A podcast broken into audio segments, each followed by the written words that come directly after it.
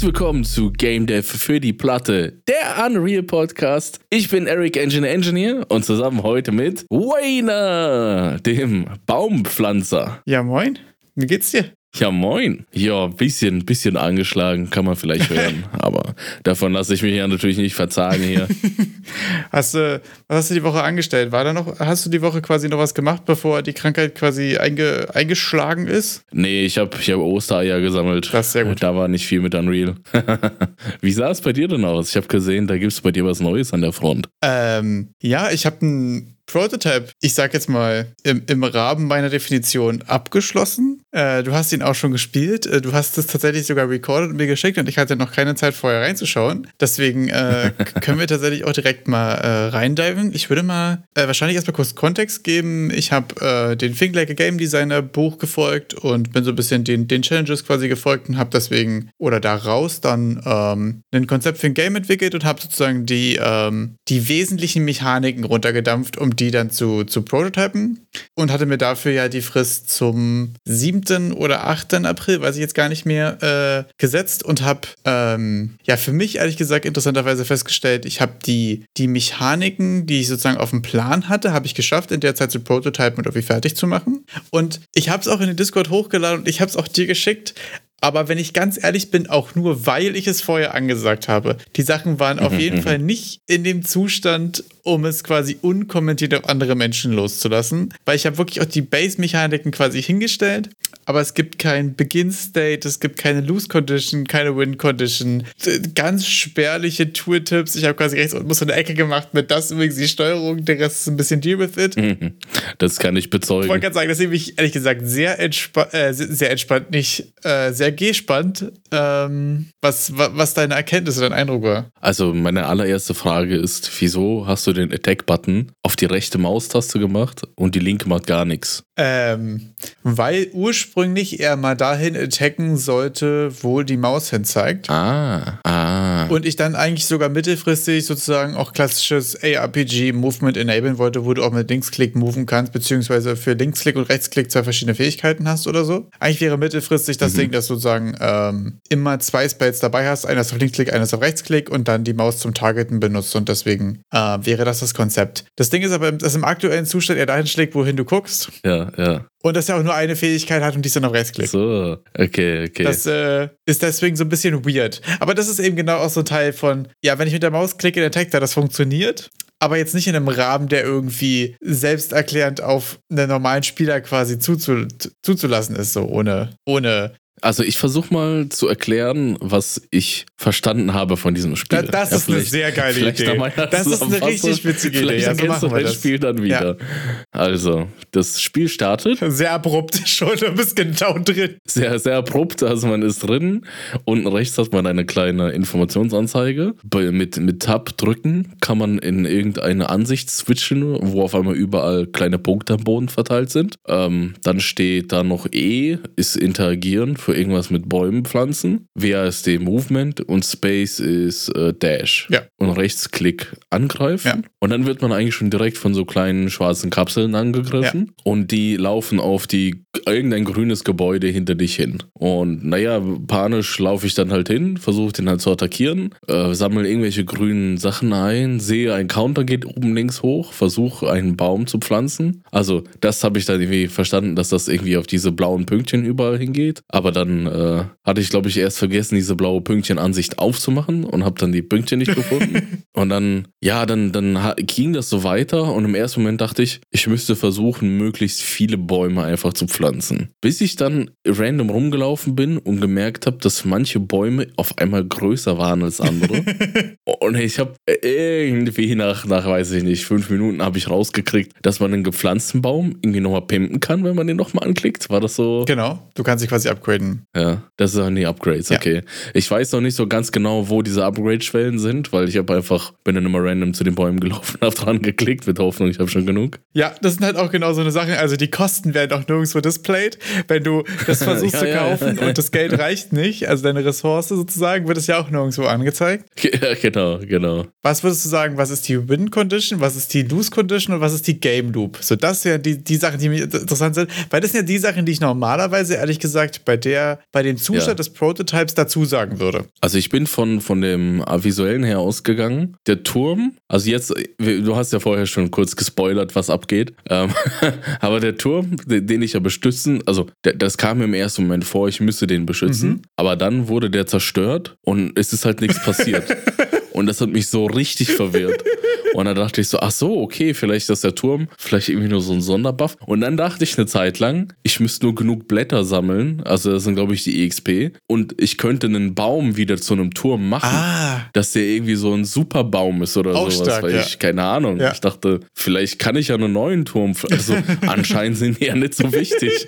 und dann habe ich das irgendwie kurz versucht, das hat irgendwie auch nicht so richtig geklappt, weil irgendwann bei der dritten Entwicklung dann danach wurde es irgendwie nicht mehr wurde er nicht mehr größer. Ja. Dann bin ich herumgelaufen. Ja, irgendwann hat es ja, also ich habe es einmal hingekriegt, alle Gegner, glaube ich, zu, zu eliminieren, die mich angegriffen haben. Ja. Und dann habe ich dann gedacht, ja, passiert ja nichts mehr. Dann laufe ich mal ein bisschen raus. Und dann ist da so ein Rudelkapseln über mich hergefallen und ich war tot. Und dann habe ich gedacht, okay, anscheinend ist die Lose Condition, dass ich sterbe. Dann habe ich das Game neu gestartet und dann habe ich irgendwie so aus dem peripheren Blickfeld gesehen, das sind irgendwelche roten Türme. Ich dachte, ich laufe mal zu einem hin und versuche den irgendwie zu zerstören. Aber irgendwie ist dann auch nicht so richtig irgendein Feedback gekommen, dass das jetzt richtig oder falsch war. Ob das jetzt gut war oder ob du jetzt der Arsch bist, ist nicht ganz klar geworden. Genau, und dann war das so ein bisschen. Äh, also ich war, ich war permanent confused. Und dann habe ich die ganze Zeit gefragt, was, was ist jetzt mein, mein, mein Ziel? Was ist mein Sinn? ja. ja, super interessant. Also, das trifft ehrlich gesagt auch so voll mein Gefühl, als ich dir das Ding geschickt habe, ähm, weil es einfach ähm, ja nicht in dem Zustand ist, wo man es, wo man es einfach unkommentiert quasi jemandem schicken kann. So, das ist mhm. äh, in dem Fall von, von meiner persönlichen Stage so jetzt da gewesen, äh, so Proof of Concept für mich so. Ich habe alle, alle Base-Mechaniken hinbekommen. Du mhm. kannst angreifen, du kannst Damage machen, du kannst Tower bauen, du kannst Tower upgraden, du hast ähm, Dazu gibt es quasi zwei verschiedene Arten von Spawn Points für Gegner. Es gibt die bei den roten Punkten mhm. und die haben als globales Target dein Hauptgebäude. Und es gibt welche, die haben kein globales Target, mhm. die patrouillieren da einfach, beziehungsweise stehen einfach rum. Ah. Und das sind quasi so zwei verschiedene Arten von Gegnertypes. Die einen sind sozusagen neutral, die stehen einfach rum und greifen dich nur an, wenn du vorbeikommst oder sie angreifst oder so. Und die anderen kommen quasi direkt auf deine Base. Und Game Loop-mäßig ist, ist die Idee eigentlich, dass du quasi deine Base ein bisschen verteidigst. So ein bisschen klassisches Tower Defense eigentlich. Nur, dass du auch selbst äh, mhm. äh, dein, dein, dein Charakter mit dem auch direkt angreifen kannst, darüber Ressourcen bekommst, Tower baust, die upgradest, dann deine Base verteidigst und dass du dann quasi, wenn du, wenn die Base-Verteidigung leichter wird und die, die Waves von den Gegnern bleiben ja aktuell gleich, das heißt, je mehr Tower du hast, desto einfacher wird es irgendwann. Ähm, mhm. Dann hast du quasi Space für Exploration, dann entdeckst du irgendwann die Quelle der Gegner, dann kannst du die Quelle der Gegner auslöschen und wenn du alle Gegnerquellen ausgelöscht hast, hast du quasi gewonnen. Mm. Das war so ein bisschen die, die Grundidee. Das war so ein bisschen so dieses äh, klassische Meme von wegen, Mama, ich will Tribes of Midgard haben, wir haben Tribes of Midgard zu Hause und dann ist mein, mein, mein kryptiger Prototype quasi Tribes of Midgard zu Hause. Äh, so, so klassisches auf Wish bestellt Meme. das war die verzweifelte Nachricht am Ende deines äh, Brainstorms. Oh mein Gott, ich habe quasi Tribes of Midgard gemacht, geprototyped. Genau, so ein bisschen. Ich wollte es ein bisschen äh, in kürzeren, äh, kürzeren Rundenzügen dann quasi machen und in ähm, ein bisschen mehr Character Progression und ein bisschen mehr im Skillsystem und so ein bisschen mehr ARPG PoE-mäßig. Ähm, ich muss jetzt gerade sogar mal gerade, ich versuche jetzt gerade mal meinen Zettel in diesem Workbook wiederzufinden. Dein Saddle. Was ich jetzt sozusagen, ähm, was ich mir aufgeschrieben habe für, äh, für Core-Mechaniken für den Prototype. Und zwar ist es ja dieses Hexagon Level Generation. Dafür habe ich mir quasi die, diesen Level-Editor mhm. aus Versehen geschrieben. Dann habe ich äh, so Combat, also AI, die ein globales Target haben, die, die kein globales Target haben. So Retargeting, wenn du angegriffen wirst und so. Also dein, der Gegner mhm. läuft dir zum Beispiel auf deine Hauptbasis zu und wenn du angegriffen, wenn, wenn du ihn angreifst äh, und du bist näher dran als das, was er eigentlich targeten wollte, dann switcht er quasi auf dich. Und das heißt so AI, State Machine und Range Checker und so ein Kram. Ähm, genau, dann halt für den Main Character so Attack und Roll. Ich habe für den Roll jetzt einfach erstmal einen Dash gemacht. Der hat sich irgendwie auch bis zuletzt nicht so richtig gut angefühlt, aber ich habe erstmal so eine erste Implementation für den Dash hinbekommen. Dafür ist du auch noch einen Kommentar zu dem Dash von mir sehen. Sehr gut, da freue ich mich drauf. In der, in der, in der ungeschulten Live-Reaction, genau. Dann halt ähm, die, das Ressourcensystem, ne, dass du Sachen einsammeln kannst, dass du die Sachen ausgeben kannst für einen Tower, dass es so Slot-basiert ist, dass man quasi nicht frei mhm. platzieren kann, sondern dass man sagen kann, hier ist ein Slot, auf dem man bauen kann. Das kommt so ein bisschen aus dem Game Kingdom sieht das was sagt, mhm. wo du auch quasi so vorgefertigte Points hast. Da ist sogar vorgefertigt, was du dort auch bauen kannst und upgraden kannst und so. Mhm. Ähm, und dass das Gesamte einfach nur, dass es für alles quasi nur eine Ressource gibt und dass man damit auch Trees bauen und upgraden kann. Äh, und die halt auch angreifen und aber ein bisschen anderes mhm. Targeting und so haben als, als die andere AI. Und das waren eigentlich so die Base-Sachen, die ich zum Laufen bekommen wollte. Und ähm, für mich ehrlich gesagt die größte Erkenntnis ist, ich habe alles darauf zum Laufen bekommen, hätte aber bestimmt noch mal, ich sag jetzt mal so zwei, drei Stunden investieren müssen äh, oder sollen wahrscheinlich, ähm, damit es was ist, was man einfach hochladen kann. Ich hätte quasi sowas wie bei den Loose Conditions sofort neu starten machen müssen, dass mhm. du, wenn du was kaufen willst und du, ähm, du nicht genug Ressourcen hast oder das ausgemaxt ist quasi, dass du da eine Anzeige hast, äh, dass du irgendwie eine Möglichkeit hast, dich auch zu heilen oder so, vielleicht ein kleines Health Pickup oder irgendwas. Aktuell noch das Problem quasi, dass es auch nichts gibt, um dich zu heilen. So. Also, dass man so ein bisschen klar, äh, noch klarer definiert, wann macht das Spiel da gerade was Gutes und wann macht er gerade was Schlechtes. Also, weil mhm. du meintest ja selbst auch so, meine Base ist gestorben, nichts passiert. Gegnerische Base zerstört, auch nichts passiert so. Ähm, dass man da auf jeden Fall äh, hätte noch ein bisschen mehr machen müssen, weil ähm, ich habe es auch ein paar Mal getestet und ich habe es vorher auch ein paar Kumpels noch gezeigt. Ähm, war für mich sehr interessant, weil ich gemerkt habe, das ist noch nicht weit genug, um dass ein Playtest mir eine interessante Information bringt. Weil die Leute quasi direkt an den offensichtlichen Sachen erstmal hängen bleiben und noch gar nicht so richtig ähm, also da, da, da, lerne ich nichts bei, weißt du? Also, nee, wir können über nichts diskutieren, weil das einfach so. Genau. Jo, pff, ich war verwirrt. Viertelstunde lang. weißt du, also das ist ja auch so eine Sache, also bei den Leuten, wo ich daneben saß und wo ich erklären konnte, hier, es geht darum, quasi deine Base zu verteidigen im ersten Schritt. Im zweiten Schritt geht es darum, ein bisschen zu explorieren. Dann geht es eigentlich darum, quasi Character Progression zu machen, irgendwie stärker zu werden, bessere Tower zu bauen, dies, das. Das ist eine Sache, die noch nicht implementiert ist, aber die wäre dann da. Und dann geht es im nächsten Schritt darum, quasi die, äh, die, die Ursprünge der Gegner zu finden und zu zerstören. Dann kann man nämlich total interessant darüber diskutieren. Aha, okay, wie würde man das im ersten machen? Kriegt man Ressourcen wirklich nur von Gegnern oder findet man Ressourcen irgendwo auf der Map? Sind die Maps random generiert? Was passiert, wenn ich eine gegnerische Basis töte? Hat es irgendeinen, irgendeine Auswirkung? Weil sonst ist Character Progression ja deutlich geiler als die Tower Defense Mechaniken auszubauen. Mhm. Weil wenn es nur darum geht, die zu zerstören. Wenn es aber so ist, dass danach eine dicke Wave spawnt und mich angreift, quasi so als letzter Rückschlag, dann macht das zum Beispiel wieder ein sehr interessantes Balancing auf zwischen Character Progression und Base Building Progression, sag ich jetzt mal. Das sind ja dann so die. Dann nochmal die Defense hochschrauben, um diese Wave zu überleben. Genau, weil man dann äh, äh, natürlich im nächsten Schritt würde man die Defense deutlich stärker machen als dein Character. Dafür hat der Character natürlich den Vorteil, dass er woanders hingehen kann. Und dann hat man auch das bei Kingdom zum Beispiel auch die Mechanik, dass wenn du so ein Portal zerstörst, kommt immer eine richtig dicke Wave. Und danach hast du sozusagen die Seite oder den Spawn gewonnen. Ähm, genau, das sind Sachen, das sind dann alles super interessante Erkenntnisse, wenn du genug erklärst. Und da habe ich auch festgestellt, so, das hätte ich entweder halt sozusagen so nur Over-the-Shoulder-Playtest, wo ich das alles dazu sagen kann, wo man über interessante Sachen dann diskutieren kann, oder man muss halt äh, das schaffen, dass man das so weit bekommt, dass es äh, für sich selbst spricht. Wann Game fertig? Wann? Das ist jetzt nämlich die, äh, die interessanteste Erkenntnis für mich, ehrlich gesagt. Ich werde das nämlich nicht weiter verfolgen, weil ich festgestellt habe, um rauszufinden, ob das ein rundes Gesamtpaket ergibt, ist es zu viel. Also vom Scope her. Mhm. Weil ich festgestellt habe, so, ich, hab, ich bin mir noch nicht so hundertprozentig sicher, ob ich den Fun quasi schon gefunden habe. Ich mag diese Game Loop zwischen, ich muss meine Base verteidigen, ich gehe erforschen, ich muss mich auf den Kampf vorbereiten, ich muss danach wieder meine Base verteidigen. Finde ich eigentlich irgendwie ein cooles Loop. Mhm äh, weil es auch die ganze Zeit äh, interessante Entscheidungen aufwirft zwischen baue ich Tower oder progresse ich meinen Charakter, gehe ich irgendwo ähm, Expl Exploration machen oder verteidige ich meine Base. Ich finde, das macht eigentlich interessante Entscheidungen auf. Aber ich habe festgestellt, ich brauche deutlich mehr Variety, was die Gegner angeht, was die verschiedenen neutralen Camps dann angeht, ähm, was meine verschiedenen Tower-Upgrades angeht und was das Kampfsystem auf der Spielerseite quasi angeht. Also der, also mhm. sehr viele Punkte, bei denen ich sehr viel contentmäßig auch einfach machen müsste. Also es sind irgendwie so vier, fünf Systeme, die ich brauche und die brauchen auch noch eine Menge Content, bis ich, ähm, bis ich rausfinde, ob es cool ist. Und von daher ist es für mich ehrlich gesagt gerade so designtechnisch als super legit abgelegt, aber vom Scope her gerade mhm. nichts, was ich weiter verfolge. Das war jetzt so ein bisschen äh, meine Erkenntnis aus der, aus, der, aus der Iteration, sag ich mal. Okay, so großer Scope wird nicht weiter verfolgt. Aber es war ehrlich gesagt super interessant und ich fand es äh, sehr nice. Ähm, mal quasi die viermal 20 Minuten für die Design Loop zu nehmen und dann die, ich glaube, mhm. ich habe jetzt 16 Stunden dran gesessen oder so, also über drei oder vier Nachmittage, glaube ich, ähm, das einfach mal zusammenzukloppen und zu gucken, ob es funktioniert.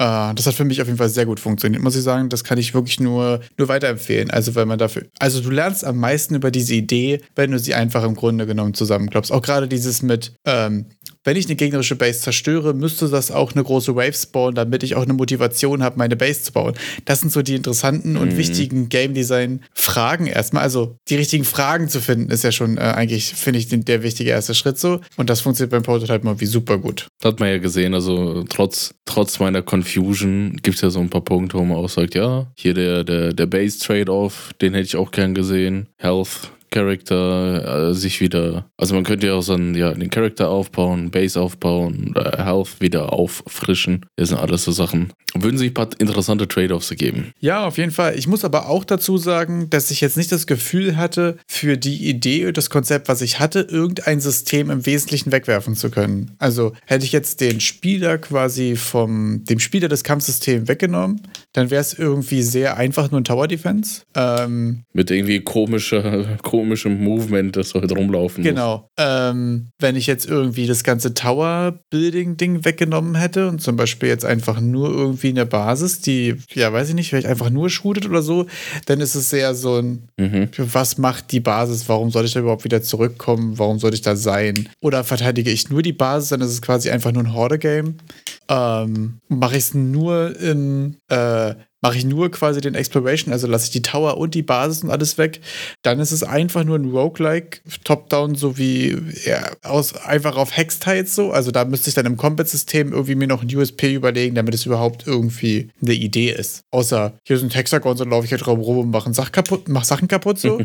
äh, das ist ja dann irgendwie fast kein Game mehr. Ähm, deswegen war ich auch so, das war irgendwie ein super cooler Ausflug und mega interessant, aber das müsste ich schon auch, nach meinem Gefühl jedenfalls, wäre ich da offen, wenn du jetzt sagst, na, das System könntest du wegschmeißen, äh, habe ich aber das Gefühl, sind so das schon die wesentlichen Systeme, um die Idee so zu testen. Naja, du hast ja dich gefragt, was wäre mit der Base? Da könntest du ja irgendeine andere Ressource einführen, die nur die Base herstellen kann, so dass du immer wieder zurückkommen musst, ja. um, um der nochmal eine Wichtigkeit zu geben, wenn du jetzt das Bäume zum Beispiel wegschmeißen willst und dann eben nur dieses Shooter-Ding, was du meintest. Ja, also. Vielleicht interessanter zu machen. Was ich mir fast noch hätte vorstellen können, auch, ist quasi keine Tower zu bauen, sondern Units, die einfach deine, deine mhm. Base verteidigen, dass du sozusagen einfach nur eine Factory für deine Units baust und du dann mehr so Autobattler-Mechaniken mhm. hast. Ähm, dann hast du quasi nicht, nur, nicht, nicht die Trees noch dazu, sondern du hast quasi einfach die AI, nur dass sie dann in meinem Team spielt. Ähm, aber auch die Frage, wie, wie interessant das dann ist, weil dann ja auch viele Fights passieren, bei denen man selbst aber gerade gar nicht anwesend ist. Das ist auch wieder weird.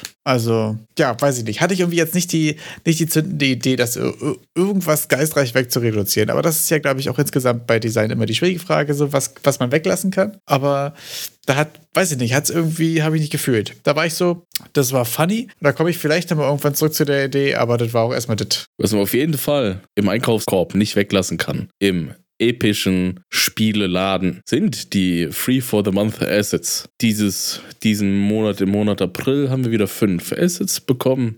Also wir sind hier ganz, ganz nonchalant hier zu den Asset News übergegangen. Und die fünf Assets werden wir jetzt mal durchgehen und äh, drüber quatschen. Erstes Asset Pack ist das Underwater World Unterwasserbiom, in dem euch spannende Ozeanböden erwarten. Zwölf äh, Seevegetations-Assets und äh, zwölf Seetiere. Aber ist ein Hai dabei, der ist gerickt, aber leider nicht animiert. Also der sieht genauso aus, wenn ihr euch das YouTube-Video anschaut, das wir euch da verlinken in der Beschreibung. Es ist alles einfach ein, ein stilles Standbild. Ah, okay. Ja, aber ziemlich coole Ersatz prinzipiell. Wir hatten doch schon mal vor einiger Zeit Underwater-Stuff, ne? Ja, wollte ich auch gerade sagen. Da könnten wir vielleicht irgendwie bei den, bei den Shadern noch rumgraben, ob man dann irgendwie so einen Unterwasser-Shader ja. findet. Und direkt Subnautica 2. Subnautica 2. Diese und andere bescheidene Ideen. Äh, Scope ist da auf gar keinen Fall zu groß. Nee, gar kein Problem. Und was ihr vielleicht gar nicht in Verbindung damit verwenden könnt, ist der isometrische Sky Temple. der wird schwer. Also echt schwer. Also es war auch sehr schwer, sich da irgendwas, also, also ich weiß nicht. Also der ist, ich finde den ganz süß. Ne? Die haben da noch ein paar Post-Process-Shader dabei. Da sind ähm, Assets dabei, Steine, alles mögliche Bodenteils. Und das hat halt alles so seinen stylized Look. Aber ist ein bisschen das Problem, dadurch, dass es so stylized ist. Also, dann müsste man schon versuchen, allein um diesen Sky-Tempel da sein Game zu stricken. Oder halt, was vielleicht auch die Hoffnung ist, bei Game Asset, bei diesem, äh, bei dem, bei dem Marktanbieter, noch mehr stylized Packs zu kaufen, falls sie was im Angebot haben. Äh, ja, ich habe von dem sogar schon ein Medi Medieval Castle und Medieval House, fällt mir gerade auf. Ähm, Na also, Medieval Sky Pirate Isomet äh, Isometric äh, Tower Defense Game. Let's go. ich finde es aber sonst ehrlich gesagt gerade den Style und so ziemlich cool. Äh, mag den sehr. Ich finde gerade so. Der ist auch sauschön. Diese, ja. diese, äh, diese Schwerter, die, die im Boden stecken, muss ich sagen, sowas finde ich immer ultra geil. Das hat für mich natürlich auch einen totalen Dark Souls Mhm. Elden Ring Vibe. Immer wenn irgendwo verrostete Schwerter im Boden stecken. Ähm, Finde ich auch wirklich ziemlich cool. Ja, stark auf jeden Fall. Und mit dem Isometric Sky Temple, an, an für sich ziemlich einzigartiges Ding. Ähm, mit dem Endless Custom Random World Generator kann man dann vielleicht auch, sag ich, unendliche Weiten damit generieren. Wobei ich sagen muss, irgendwie habe ich mir das angeschaut. Also entweder ist es meiner Meinung nach das schwächste Free for the Month Asset. Ähm, oder ich, ich habe doch nicht so ganz durchgeblickt, ob das irgendwelche Secret Features hat, die ich nicht verstanden, nicht gesehen habe. Weil im Endeffekt äh, ermöglicht es einem per, per, per Level-Streaming, streamt das halt vorgefertigte Levels rein im Hintergrund für dich. Ähm, ja, das scheint mir ehrlich gesagt einfach nur quasi ein Amplifier für das Level-Streaming sein, dass du quasi dir, dass es ein kleines Ja. Interface dafür bietet, dass du dir äh, Tiles definierst. Also ich meine mich dran zu erinnern, dass äh, Matthew Watstein, dass der da irgendwie schon ein 8-Minuten-Tutorial dazu gemacht hat. Ah, okay.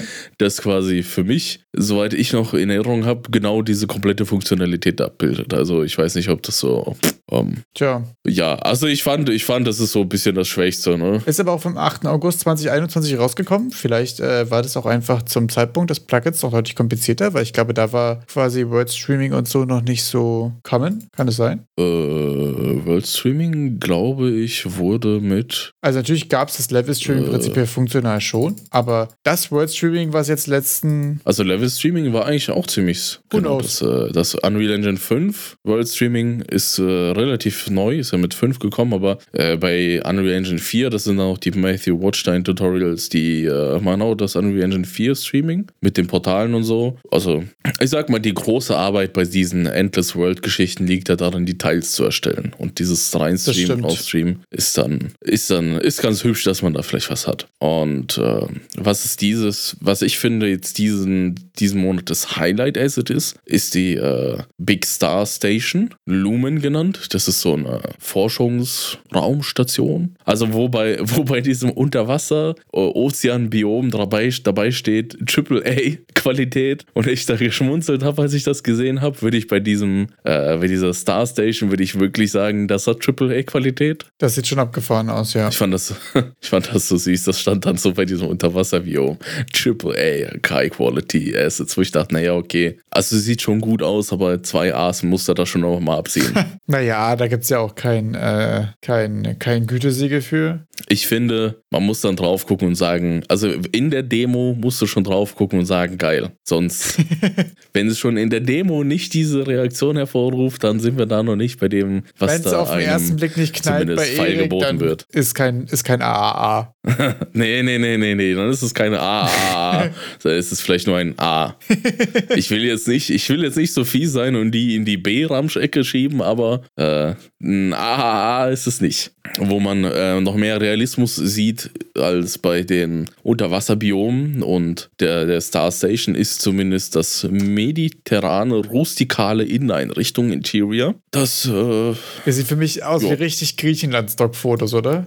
habe ich mir auch gedacht. Ich dachte im ersten Moment, Alter, Richtig geil eigentlich, ja. was geht denn hier ab? Ja, für so Architekturgedöns und so auf jeden Fall ziemlich stark. Ja, und dann dachte ich mir, machen wir mal heute eine kleinen, ein, kleinen, Ex- ein kleines Experiment. Oha. Ich habe mir eine kleine, eine kleine Game-Geschichte überlegt neue zu diesen Kategorie? Assets, bei denen, bei denen ich versucht habe, ist es eine neue Kategorie? Ich weiß es nicht. Ist es ein einmaliger Versuch? Jetzt eine, Gucken wir, ob es eine Kategorie wird. Äh, Gucken wir mal. Also, ich werde jetzt eine Geschichte erzählen, in der äh, größtenteils alle Assets vorkommen, in der man mal so, so wieder einen kleinen Anstoß gibt. Wie kann man diese Free for the Month Assets miteinander verbinden? Also ist es jetzt quasi ein, äh, ein Narrativ oder ein Game Design oder? ein Narrativ. Okay. Ein Narrativ. Ich bin sehr gespannt. So. Aus deinem mediterran, rustikal eingerichteten Ferienhaus genießt du deine Aussicht aufs Meer. Auf einmal erspähst du ein Boot mit vier verdächtig aussehenden Männern, ein gutes Stück von der Küste entfernt. Drei Männer springen in Springen mit einer Tau tief es ist die Aufregung. Drei Männer springen in einer Tieftauchausrüstung ins Wasser. Der vierte an Bord verschwindet mit dem Boot so schnell wie er kam. Etwas neugierig setzt du dich auf deine Veranda und schaust einfach aufs Meer. Es war eine lange Anreise heute. Du wirst langsam stutzig, denn nach mehreren Stunden gibt es immer noch keine Spur von den Tauchern. Abenteuerlust und das mulmige Gefühl, dass hier etwas nicht stimmt, bringen dich dazu, Tauchausrüstung zusammenzuklaben und den Tauchern hinterherzugehen. Zum Glück bist du zu Hause Tiefseetauchtrainer. Unter der Meeresoberfläche erstreckt sich der Ozean in die unendlichen Weiten. Da du hier nur Urlaub machst, sieht alles unbekannt aus. Du könntest im Kreis schwimmen und es nicht bemerken. Fast schon zufällig. Immer tiefer tauchen siehst du Meeresbewohner und Pflanzen. Eine Sache erscheint dir jedoch merkwürdig. Da sind Lichter in der Tiefe. Fast hättest du sie übersehen. Du schwimmst in die Richtung. Es scheint, als würden die Lichter aus etwas Großem, Dunklen ragen. Du näherst dich dem Licht wie eine Motte. Auf einmal wird dir klar, was deine Augen in der Tiefe der Dunkelheit nicht in der Lage waren zu sehen. Eine riesige, unterirdische Metallstruktur. Da müssen die drei hin sein. Näher am Licht erspähst du eine Eingangsschleuse mit der Aufschrift Deep Sea Station Lumen. Du öffnest das Ventil und trittst ein. Ende. ja, richtig geil. Ja. Sehr funny. Also erstmal auf jeden Fall starke Eric Engine Erzählerstimme. Das war die Kreativität beim Eiersuchen. Ja, sehr funny. Richtig geil eigentlich, ja. Finde ich auch interessant ähm, dass man sich aufgrund von den Assets quasi eine Geschichte überlegt, ist auch ein Ansatz, den ich ehrlich gesagt noch nie gefahren bin. Ja, ich dachte heute, es hat sich so, es hat sich, ich dachte mir einfach nur. Ist einfach passiert. Ist einfach passiert, aber als ich dann drüber nachdachte, was wird unser netter Tauch, Tiefseetauchtrainer in dieser Deep-Sea-Station Lumen finden, musste mir schmerzhaft klar werden, dass es hoffentlich keine Biester sind oder Monster. Und falls doch welche da vorkommen, dann hat die jüngste Geschichte gezeigt, zeigt, solltet ihr es auf jeden Fall nicht in den Namen von eurer Experience packen, das Wort Monster. Jetzt kommt, jetzt kommt ein Riesen-Announcement. Ein Riesen-Announcement. Also. Du siehst mich verwirrt. Ich, Eric Engine Engineer, ja. boykottiere hiermit. Oha. Und das, das muss was heißen. Okay, ja? okay, okay. Okay, warte. Monster Energy Drinks. Monster Energy Drinks werden boykottiert von mir. Also jetzt nach der Ansage, wenn ich jetzt wirklich boykottiere, werden die damit eh in die Belanglosigkeit abrutschen. Ich glaube, ich habe den kompletten Jahresumsatz alleine bestimmt. also, also, das hat schon, das, das sind schon Dimensionen von, da muss ein halber Liter Monster am Tag rein, sonst funktioniert der Engine nicht. Ne? Ja. Denn der gute alte Vincent Livings von dem Game Dark Deception Monsters and Mortals hat einen kleinen Brief erhalten von Monster-Anwälten, dass in seinem Spielenamen das Wort Monster vorkommt. Ey, das ist nicht deren. Und er das doch bitte sein lassen soll. Ey, das ist nicht deren Ernst, oder? Und dann hat sich anscheinend aufgetan, das Riesenloch, dass, dass das Spiel, das einmal Gods and Monster hießen sollte, danach bekannt wurde als Immortals Phoenix Rising. Wow, okay. Das ist unangenehm. Das heißt, sehr unangenehm. Also du darfst in deinem Game-Namen nicht das Wort Monster haben. Also äh, der, der Vincent Livings, der hat in seinem äh, Twitter-Account, hat er die, den Mailverkehr mit Monster öffentlich gestellt. Und die verlangen von ihm, dass er das Wort Monster streicht, dass er äh, auf gar keinen Fall darfst du Krallenspuren in irgendeiner Form als Logo haben. Der Buchstabe M, den haben die sich auch anscheinend gekauft. Phrasen wie Unleash the Beast, Rain, Superfuel, auch alle verboten. That's it. Die haben mal versucht. Okay, warte mal. Also, das ist jetzt hier nur ein Retweet von einem Retweet von irgendwas, okay? Aber wie unendlich weird wäre es, wenn das stimmt. Hier hat jemand geschrieben, sie haben in Japan mal versucht, Pokémon dazu zu bringen, ihren Namen umzubenennen wegen Pocket Monster? Yep, das habe ich auch so gelesen. Warte mal, seit wann gibt es denn mit dem Monster Energy, oder? Die gibt es ja erst seit vorgestern im seit Vergleich zu Pokémon, oder? Ja. Also. Aber die, die haben, naja, die versuchen es und anscheinend, als es dann mit, mit uh, Immortals Phoenix Rising geklappt hat, sind die ein bisschen mutig geworden. Ey. Und denken so, ey, lass mal weitermachen. Okay, die gibt es tatsächlich seit 97, aber trotzdem. Wir, wir reden über eine, also wir reden hier über, über, über so ein bisschen Brühe mit Zucker oder Zuckerersatzstoffen, wie ich es dann eher doch gerne konsumiert habe. Und das eine sind Games. Also ich glaube kaum, dass ich aus Versehen versuchen würde, mir eine CD in den Nacken reinzukippen und äh, oder versuche an der CD rumzuknabbern oder versuche mir mein Monster ins Laufwerk reinzukippen. Also das ist schon, das ist schon, ja, das ist schon. Ich glaube, der, der Satz, ist schon der Satz frech. hat kein Ende. Frech ist ein gutes Wort. Ist schon verdammt frech, womit die da wegkommen oder versuchen wegzukommen.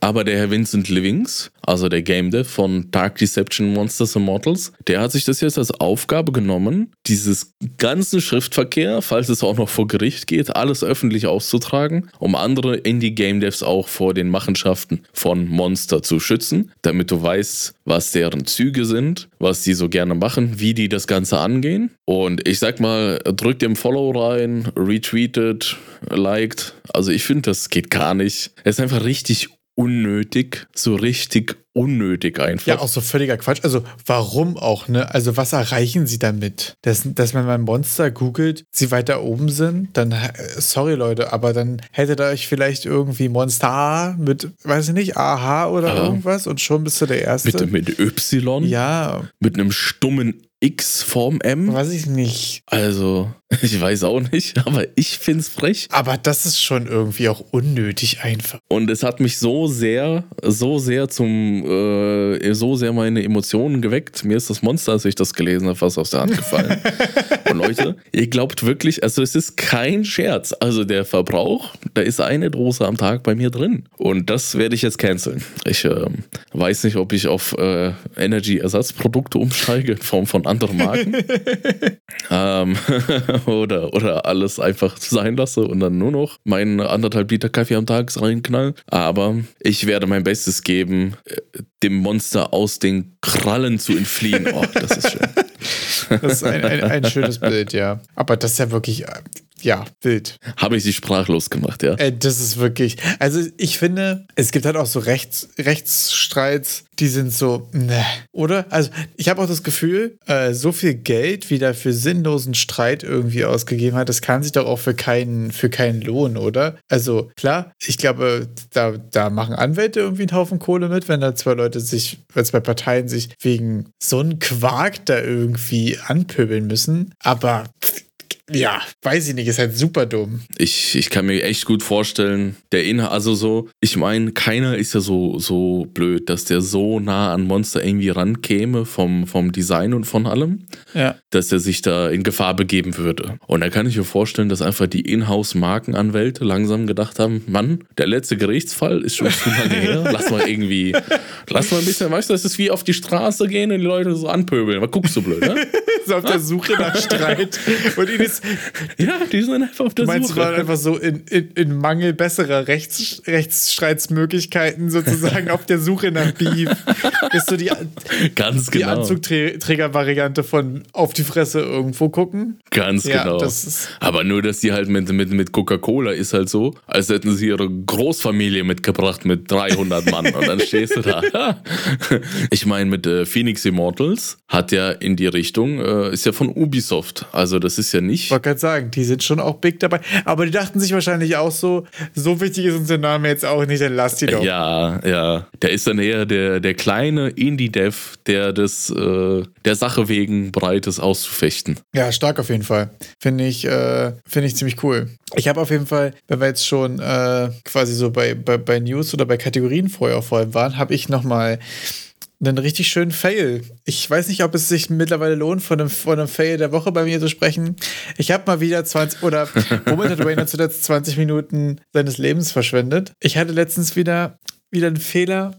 Und ich weiß auch gar nicht, ob ich das Bedürfnis habe, es mit euch zu teilen, weil es eigentlich nur peinlich ist. Aber es ist auch so dumm und so lustig irgendwie. Dann wollen wir, dann erst ich- recht, dann wollen wir es Ich hoffe wissen. einfach, dass man darüber lachen kann oder damit relaten kann. Ich habe so einen kleinen ähm, 2D-Shooter, so ein bisschen Asteroids-mäßig gemacht, wo in der Mitte ein Mhm. Punkt ist, wo Gegner spawnen. So in Waves. Ich, äh, wahrscheinlich irgendwie nächste Woche oder so, dann, dann nochmal ein paar, nochmal Videos schicken, glaube ich, oder vielleicht sogar einfach GitHub teilen oder so. Äh, jedenfalls habe ich dort etwas gebaut, okay? So die Grundmechaniken sind, du hast ein Schiff, ein Schiff schießt Projektile, Gegner spawnen, wenn die Gegner von den Projektilen getroffen werden, sterben die. Und ich mache meinen Spieler, es funktioniert. Ich mache Projektile, es funktioniert. Ich mache Gegner-Waves, die spawnen, die funktionieren. Und danach werfe ich alles zusammen und es spawnen, ich, ich sage, okay, spawnen fünf Gegner pro Wave und es ist immer drei Gegner. Dann sind es zwei Gegner. Immer drücke ich Start, es ist falsch, okay? Und ich war schon so, mhm. es, es spawnen fünf. Es kommen fünf Prints bei raus. So, ich habe jetzt gerade nochmal mhm. geguckt, ob das Projektil auch richtig benannt ist und ob das alles funktioniert und ob alles in Prefabs ordentlich ist und ob es alles richtig verlinkt ist in der Szene und so. Diese Sachen wirklich so durchgegangen. Und dann war ich so, warum? Ich war schon, ich war schon richtig sauer. Dann war ich so dieses klassische, okay, du gehst jetzt erstmal kurz Küche, machst dir der Cola auf und so.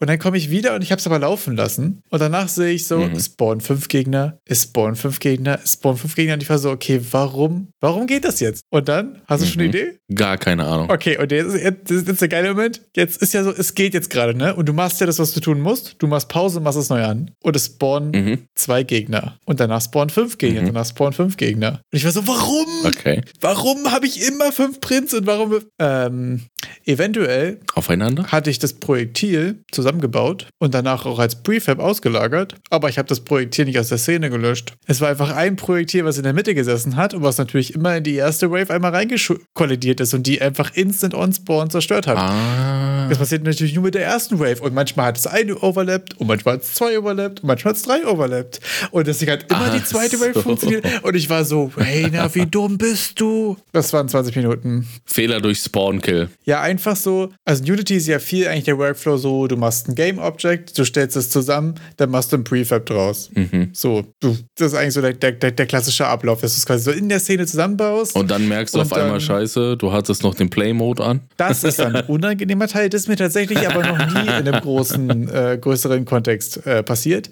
Da kann ich sagen, falls es von euch schon mal passiert ist, es gibt eine Möglichkeit einzustellen, dass äh, dein Editor und Inspektor und so rundherum äh, so einen kleinen Farb, farblichen Overlay haben, wenn ähm, Editor äh, wenn Playmode an ist. Und damit könnt ihr mhm. dann das eindeutig sehen. Wenn ihr da was dran rumstellt und das ist halt alles was so klein, klein bisschen grau oder grün überlegt oder so, dann weiß man immer, okay, wir sind hier gerade im Playmode, da musst du nicht immer auf das kleine grüne Dreieck oben achten. Ähm, ja, aber das war äh, mal wieder ein, ein, ein, ein glorreicher Fail dieser Woche und äh, 20 Minuten. Der Wayner der Woche. Ja, das war, das war wirklich. Und diese wirklich, ich habe einmal jetzt was in 2D gemacht und jedes Mal vergesse ich bei dem On-Trigger Enter, On-Collision Enter 2D mit reinzuschreiben. Da habe ich auch schon wieder zwischendurch einen Hänger mit gehabt. Wird das das so sehr unterschieden? Na, du hast quasi, wenn du einen Collider irgendwo ranpackst, ähm, mhm. und das ist ein 2D-Collider, dann hast du quasi in deinem Skript eine Funktion, die heißt on, on Collision Enter 2D. Und dann wird halt auch nur die gecallt von dem 2D-Collider. Und wenn du 3D-Collider ranpackst, dann ist halt on Collision Enter einfach nur. So hat es ja keinen Namen. Und ich habe bisher nur 3D-Kram gemacht, habe jetzt einmal 2D-Kram gemacht und habe jedes Mal das erste Mal ohne 2D eingetippt. Und dann festzustellen so, ah, wieder das falsch. Das ist so wieder dieses, immer wenn man irgendwas erstellt und dann nicht miteinander verbunden hat, einfach richtig äh, immer so ein, so ein initialer kleiner Hiccup, den man irgendwie immer unnötigerweise mit dabei hat. Aber das passiert immer irgendwie auch drei oder vier Mal und dann ist auch gut, dann hat man das auch irgendwie drin, finde ich. Also da lernt man auch einfach viel draus. Dann hat man den nächsten. Das ist äh, richtig. Und was mir jetzt doch gerade aufgefallen ist, als wir äh, die Tage hier Remnant äh, from the Ashes gezockt haben, eine Runde, dass wenn man mhm. irgendwie den ganzen Tag so Game Design Content konsumiert, und bei mir ist ja gerade so dieses Think Like a Game Designer Buch äh, und hier Tynan Sylvester, die da Designing Games, äh, sind gerade Sachen, die ich irgendwie beide nochmal, das eine lese und das andere höre, dass man irgendwie so voll Game Design drin hat, oder? War das für dich auch so ein verrückter Moment, als wir am Anfang in diesen Raum gekommen sind und da war ein Tisch, wo ein Buch lag, was man anklicken kann. Dann war da eine Wand, wo irgendwas reingekritzelt war und dann war daneben einfach so ein klappriges Regal. Und ich hatte so ein richtiges, okay, wir werden hier gerade hingeführt. Also mich hat es eh geflasht, wie du diese ganzen Brotkrumen wie so ein Bluthund auf der Jagd, dass du das alles da richtig gefunden hast. Also da gab es dann irgendwann so, so irgendwie Loot hinter einem Ventilator und ich so, naja, kommt bestimmt später irgendwie. Aber der Wayner, den hat es nicht losgelassen. der so, komm, wir müssen den Strom wieder ausmachen. Ich so, ach, stimmt. Genau, also da muss man dazu sagen, äh, also meiner Spoiler, Spoiler-Alarm für Remnant from the Ashes kommt bald das zweite Teil raus. Ziemlich cooles Game, kann ich mal gucken. Ähm, dass man quasi, ähm, wir waren in so einem, ja, in so einer Station, in so einem Hauptgebäude irgendwie, ne? Und sind dann quasi in den Keller gegangen und haben dann sozusagen erst eine Sicherung gefunden, damit konnten wir den Strom Strom anmachen und dann konnte man eine Schlüsselkarte an der Tür benutzen, damit die aufgeht. Also wir haben quasi das Strom angemacht. Und dann kommst du in einen Raum rein und da ist ein Ventilator, der sich dreht und du siehst dahinter ein Loch in der Wand, als wäre da irgendwie ein Gang oder irgendwas. Aber der Ventilator dreht sich halt und du kannst halt nicht durch. Und das war dann dieses, ah, okay, wir haben gerade den Strom angemacht, vielleicht können wir den Strom auch wieder ausmachen.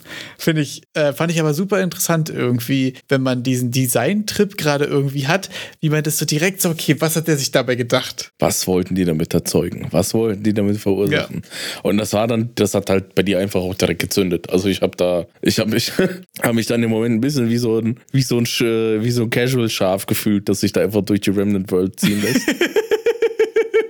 ja, aber ich habe auch das Problem sehr häufig, äh, dass ich gerade so im Freundeskreis und so auch ähm, da manchmal die Tendenz habe, einfach auch so, äh, ja, so ein bisschen, glaube ich, zu verkopft zu sein und so ein bisschen äh, so Sachen rauszuoptimieren. Wenn es jetzt irgendwie gerade so, so, so Teamgames auch sind, so wenn man sagt, okay, aber der beste Weg ist, wenn wir jetzt das machen, dann da nach links gehen, dann nach rechts gehen, du das baust, du das baust, du das baust und dann ist es fertig. Und habe ich so für alle quasi schon den, den Plan irgendwie auch gemacht. So, ich glaube, das kann äh, da manchmal auch ein bisschen äh, schwierig sein, quasi in der, in der Gruppendynamik, aber aber ich muss für mich auch sagen, dass ich gerade irgendwie so sehr verschiedene Games auch zu spielen irgendwie ultra enjoye, weil ich das Gefühl habe, dass man da sehr viel über Game Design lernt, wenn man einfach so breit gefächert wie möglich irgendwie auch Sachen, Sachen gamet. Ich erinnere mich an den Moment, in dem wir zusammen eine Runde Corekeeper gespielt haben und du auf einmal so richtig so, das ist richtig befreiend, dass ich gerade keine Ahnung habe, was du machst.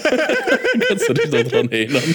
ja, das stimmt auch, weil ich, äh, weil ich aber auch ähm, gemerkt habe, dass du ja da auch sehr okay, wir müssen es so machen, okay, das müssen wir so machen und ich muss, wir müssen es so machen. Und ich hatte auch überhaupt nicht das Bedürfnis, quasi dich, dich zu micromanagen. Und da bin ich, glaube ich, sonst aber rein spielertechnisch eigentlich schon auch äh, die Gefahr besteht, sage ich jetzt mal, dass ich mich dazu hinreißen lasse, andere zu micromanagen.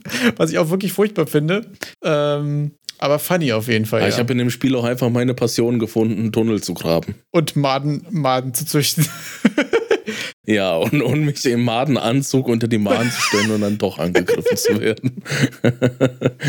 Sie haben mich noch nicht als Mama Made akzeptiert, aber da arbeite ich noch dran. und woran man auch arbeiten kann, sind schöne winterarktische Szenen, wie äh, ein neues Tutorial von William Fauché, äh, geschrieben William Faucher, aber immer wieder ausgesprochen William Fauché. Äh, da, da reden die so ein bisschen über Fotogrammetrie, Scan und so ein Zeug und erklärt erklärt er ein bisschen, wie er dieses wunderschöne Environment macht in einem 15-minütigen YouTube-Video, das man sich mal ansehen kann. Ich finde, beim, wenn der gute alte Willi ein Video macht, kann man sich das immer ansehen, weil der schon, schon hohe Qualität, finde ich, in den Videos hat. Also da ist richtig Production Value dahinter. Ja, das macht immer mega Spaß, ihm zuzuhören, weil der einfach auch mit so viel, äh, mit so viel Passion und mit so viel Liebe zum Detail irgendwie mal dabei ist. Das ist, ähm, Finde ich mal super inspirierend, ehrlich gesagt. Und ich habe von dem Video im Donnerstag-Stream mitbekommen.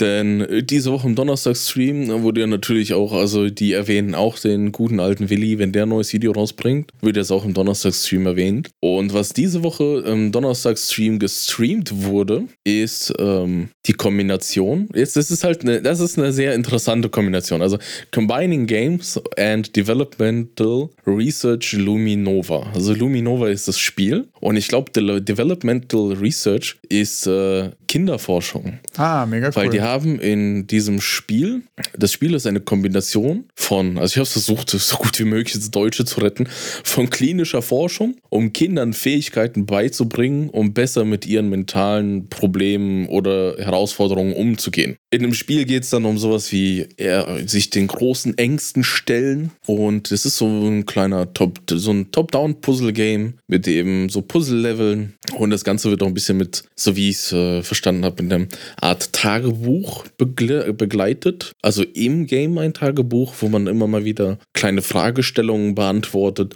wie man jetzt mit der Herausforderung umgegangen ist, ob man Angst hatte, weil im Grunde geht es dann bei diesen Puzzles, ich glaube, da muss man so Bereiche freischalten, wo man sich dann der jeweiligen Angst von einem Charakter stellt. Wen das interessiert, macht es euch an. Das, ich habe es ein bisschen durchgeskippt, weil beim Eiersuchen äh, nach echten Eiern gesucht und äh, wer da aber sehr Interesse dran hat, der, der muss sich das mal ansehen, besonders den, mit den klinischen Teilen, also mit der klinischen Forschung, dass das ein interessanter Aspekt ist, wie man Games für das Gute einsetzen kann. Ja, mega cool, super interessant. Da werde ich tatsächlich auch mal reinschauen. Also gerade so auch ähm, so diese Edutainment-Schiene und so, ne, alles, was irgendwie auch so, so Bildungs- und Research-Sachen sind, finde ich ehrlich gesagt auch immer ziemlich cool. Ich habe das Gefühl, dass da gerade, ähm, weiß ich nicht, könnte vielleicht auch eine, eine, Sache von der Bubble sein irgendwie bei mir, aber ich habe das Gefühl, dass da irgendwie gerade ultra viel los ist. Ähm, ist auf jeden Fall ziemlich cool. Ja, es wird, glaube ich, gerade erschlossen. Also besonders sowas, so dieses Spiel mit, mit der mentalen Gesundheit, ist dann,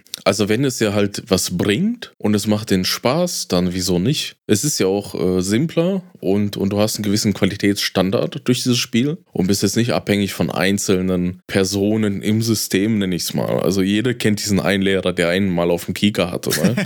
und das, sowas passiert da halt nicht. Ja, das stimmt. Ja, ziemlich cool auf jeden Fall. Ähm, was ich bei den letzten Games, die, die wir auch zusammengespielt haben und so immer festgestellt habe, dass es für mich auch gerade immer super interessant ist, äh, Sachen in die Game Loop zu zerpflücken. Weil wir jetzt ja auch äh, bei, mhm. beim Project Baum irgendwie auch dieses so, okay, was ist eigentlich die, die, die Game Loop und so. Und ich habe das Gefühl, äh, da habe ich letztens auch ein Orange Pixel Video, glaube ich, muss ich mal raussuchen, äh, gefunden, so, dass er auch, war auch sein Take so. Und das ging mir auch schon häufiger so, dass gerade so bei Indie-Games ähm, das häufig eine Sache ist, die irgendwie ähm, nicht ganz so klar ist oder manchmal, weiß ich, bei manchen Games war man so, das war jetzt irgendwie cool, ein, zwei Stunden so, aber was mache ich jetzt eigentlich als nächstes? Und das finde ich genauso diese Loop mhm. irgendwie das, wo man, glaube ich, ein bisschen mehr Hirnschmalz irgendwie auch noch reinstecken kann und sollte. Und da, dafür finde ich es gerade voll interessant, so Games auch in ihre, äh, in ihre Game Loop quasi zu, zu ja, auseinanderzurupfen, quasi, immer zu gucken, okay, was ist jetzt eigentlich genau was? Mhm. Und da fand ich äh, sein, sein Take aber ganz interessant, dass so klassische Game Loop immer so Action, Reward und Progress ist. Ähm, mhm. Und das war mir ehrlich gesagt bisher immer nicht so, nicht so in dem Ausmaß klar, aber das war so, ja, okay, das stimmt, das sind genau einfach diese drei Punkte, ne? Also du hast quasi sowas wie, okay, hier ist der nächste Bossfight, dann hast du quasi die Action, ne? Also du hast quasi den, den Fight oder die nächste Stage oder das nächste Level oder irgendwas, und dann hast du einen Reward, du bekommst Experience Points, du bekommst neue Items oder irgendwas, und dann ist es meistens irgendeine Folge, äh, eine Form von Progress, ähm, was jetzt darum geht, welche Punkte zu verteilen und eine Basis zu upgraden, und ein neues Ausrüstungsgegenstand oder so anzulegen. Und da ist mir auch voll aufgefallen, dass gerade bei Roguelikes, die ich ja irgendwie auch äh, ultra viel gerne und gerne spiele, irgendwie auch gerade bei Hades zum Beispiel und so weiter, ne, ist ja irgendwie jedes Level und jede Stage, jeder Boss und so einmal diese Game Loop. Du hast Fighten, du mhm. bekommst Sachen, du entscheidest dich für eine Belohnung. Und dann ist aber auch der Weg bis zum Boss, also jedes, äh, also jeder Raum ist quasi diese Game Loop, jeder äh, jeder Run bis zum Boss, also jede Stage, ist einmal diese Game Loop, ist auch wieder. Du hast danach eine größere Belohnung, die du dir aussuchst, du hast mhm. ein größeres Target und so weiter.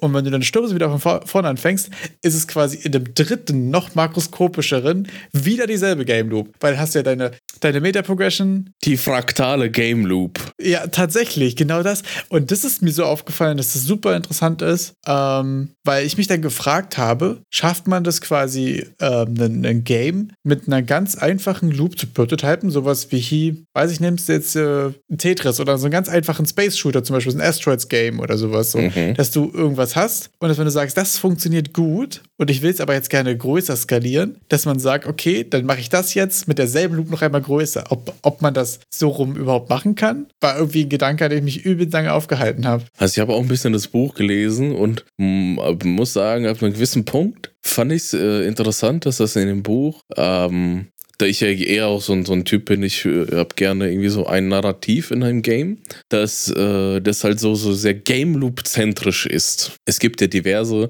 also das war dann literally so irgendwie, die, dein, dein Prozess ist, äh, mach die Game Loop, mach die Game Loop, mach, mach irgendwie das, das, das, mach irgendwie alles Game Loop, Game Loop und der allerletzte Schritt im Polish, ein, ein Unterpunkt zur Story. das stimmt.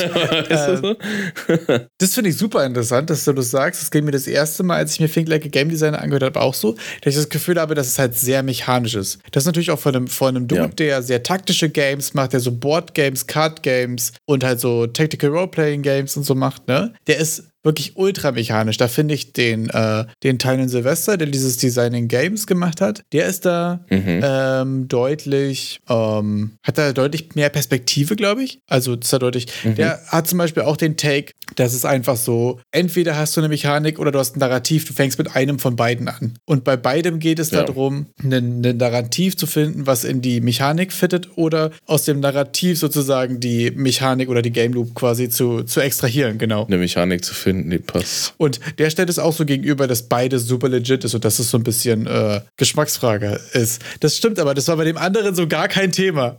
ja, ich fand's, I think like a game designer, der ist so, nee, das ist, also man merkt dem halt auch richtig an, dass der da aus seiner Kartenspielecke ja. kommt. Der ist ja, im, im Grunde ist das ja komplett Wumpitz, äh, was du da für eine Geschichte hinter den Karten ja. hast. Da hast du die, die Regeln, die Zahlen und dann wird losgezeppt, dann wird gezockt, dann kann man Karten spielen gegeneinander und ähm, sehr, sehr oft habe ich das Gefühl, so dieses, auch mit dem, mit dem Entscheidungen fällen, ja. Ressourcen gegeneinander abwägen, ist so dem sein Ding. Ja, total. Also so, so stilistisch komme ich da ja. so, habe ich das Gefühl, okay, alles, was da bei dem rausgekommen sind, sind solche ja, Trade-off, jede Entscheidung ist irgendwie schwer.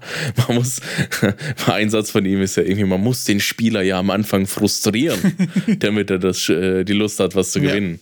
Ist auch, äh, finde ich, sehr im Fokus auf so, ähm, auf sehr taktische und oder so Multiplayer-Competitive Sachen. Ähm, mhm. Deswegen ähm, fand ich tatsächlich auch in seinem, äh, insgesamt, ich habe es ja schon einmal komplett durchgehört, das sehr interessant von dem, ähm, von dem Prozess, wie er ihn aufbaut fand aber häufig so Design mhm. inhaltlich das auch für mich ehrlich gesagt nicht so äh, nicht so sehr anwendbar, weil es halt für sehr äh, für sehr großen Scope für Multiplayer Competitive Sachen und so war vom vom mhm. Dings her. Ähm, da fand ich das bei dem anderen Buch sehr interessant, dass da zum Beispiel auch sehr viel mehr über über Motivation, über Entscheidungen, wie viele Entscheidungen pro Minute, was für Entscheidungen, was für Motivation für verschiedene Entscheidungsebenen und so. Äh, also das hat äh, finde ich auch sehr interessante Sachen, interessante Sachen aufgemacht. Also es ist ja bei dem klassischen Dark Souls Ding jetzt zum Beispiel auch so, ne? Wenn du so Armor und neue Upgrades und so weiter findest, ist es so, es gibt Leute, die wollen minmaxen, es gibt Leute, die wollen einfach Fashion Souls spielen, so. Es gibt Leute, die wollen mhm. das weiterspielen, was sie als erstes gefunden haben, was irgendwie funktioniert, so. Und dass du denen quasi allen irgendwie interessante Entscheidungen, interessante Optionen irgendwie auch so anbietest. Dass jeder sich auch irgendwie ein bisschen ausleben kann. Ja, total. Und ich fand auch, ähm, dass das ähm, dass es bei dem Think Game Designer ein bisschen manchmal zu einfach klingt oder zu, zu, zu deterministisch, finde ich. Also zu sehr, als wäre es klar, wie dann Sachen ablaufen so. Da fand ich bei, bei Teil und Silvester zum Beispiel und auch bei anderen anderen Quellen mhm. auch so, dass die ein bisschen mehr, äh, ein bisschen offener in den Iterationen sind und ein bisschen mehr so find the fun, so dieses finde, finde den Spaß unterwegs mhm. auch. Ähm, fand aber gerade sonst diesen Prozess mit ähm, sammel Genres, die du magst, sammel Konzepte, die du magst, überleg dir konkrete Konzepte, such dir einen aus, brainstorm zu denen, reduziert das wieder auf Prototype-Mechaniken. Das fand ich eigentlich ziemlich cool ähm, bei dem Think Like a Game Designer Approach. Hast du ähm, vor, dir ein, ein Konzept auszudenken und einen Prototype zu machen nach dem Buch oder sagst du, du hörst es erstmal durch und dann. Ich, ich äh, werde erstmal das Material sichten, okay. bevor ich da irgendwie Hand anlege. Weil der, der Friedhof der Projekte ist schon groß genug. Hast du gerade ein aktives? Na, ganz strong am, am äh, Fitness. Ah, stimmt, ja. Unfit, Real Fitness. ich habe ich hab da noch nicht seit meiner Lötaktion noch nicht weitergemacht, aber da ist quasi, ich möchte auch nichts anderes äh, großartig platzieren, damit das, manchmal ist es dann so, ja, ach, dann mache ich das andere und dann hast du vier Stunden mal wieder nicht dran gearbeitet. Ich habe auch wirklich das Gefühl, ähm, für mich gerade, ähm, den Sachen einen klaren Start, ein klares Ende zu geben und erst dann neue Sachen anzufangen. Also bei mir ist gerade auch der Trick, Sachen fertig zu bekommen, ist einfach nur nichts Neues anzufangen, bevor du damit nicht fertig bist. Und das klingt mhm. so einfach und ist doch so schwer. Und es ist so, weiß ich nicht, so warum werde ich gerade mit Sachen fertig, einfach nichts Neues anfangen. So, ich habe ja auch irgendwie dann die Woche quasi zwei Games prototyped. Äh, eins für die, für die, für die Game Design Challenge hier und das andere quasi für, äh, für Bewerbungssachen. Und ähm, das funktioniert wirklich gut, wenn man sagt, ich habe jetzt hier diesen Timeframe und diesen Timeframe mache ich nur das. Und genauso habe ich diesen Prototype jetzt auch fertig gemacht, habe daraus gelernt, dass erstens der zu groß ist, um ihn jetzt fertig zu machen oder zu groß ist, um das ich jetzt weiter verfolgen will und vor allen Dingen auch nicht weit genug ist, um den irgendwen zu zeigen eigentlich. Also ich habe den Discord gepostet, aber es ist auch wie gesagt auf eigene Gefahr. Der eine Pflicht Genau, erfüllt. also auch nur für euch, weil ich gecallt habe, dass ich sie droppe. Ähm, und bin jetzt auch dabei, quasi einfach ähm, den, äh, den Design Loop von vorne zu starten und einen neuen Prototyp zu bauen. Das ist gerade tatsächlich mein Plan. Jetzt so lange in ein, zwei Wochen Zyklen, in kurzen Iterationen, kleine Prototypes zu bauen, bis ich sage, das habe ich Bock weiter zu verfolgen. Aber wäre denn jetzt nicht eigentlich nach äh, Think Like a Game Designer gerade jetzt der Punkt gekommen, an deinem jetzigen Prototypen weiterzuarbeiten? Wäre es theoretisch. Und ich würde jetzt daran weiterarbeiten, indem ich entweder quasi mir wirklich vorne vornehme, den weiter, den, den richtig weiter auszubauen und diese, die Systeme quasi fertig zu bauen und zu erweitern, um rauszufinden, ob die Idee Spaß macht.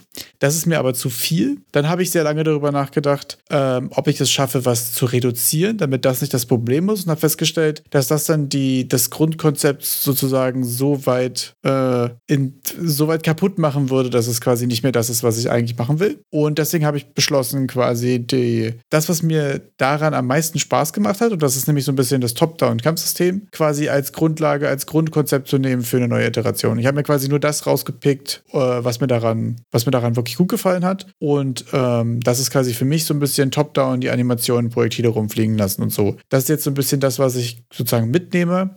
Ob es jetzt hundertprozentig neu ist oder ob das jetzt wirklich eigentlich die Iteration äh, ist, wie im Buch beschrieben, kann ich dir nicht sagen, ehrlich gesagt, ob es, ob es neu ist oder ob es iteriert ist. Ähm, aber das ist jetzt quasi gerade der, die Erkenntnis und der Plan dann draus. Sehr schön. Dann würde ich auch langsam sagen, iterieren wir in unserer Folgengeschichte und sehen uns nächste Woche zur neuen Folge Game Dev für die Platte, der Unreal Podcast. Der einzig wahre. Ciao. Ciao.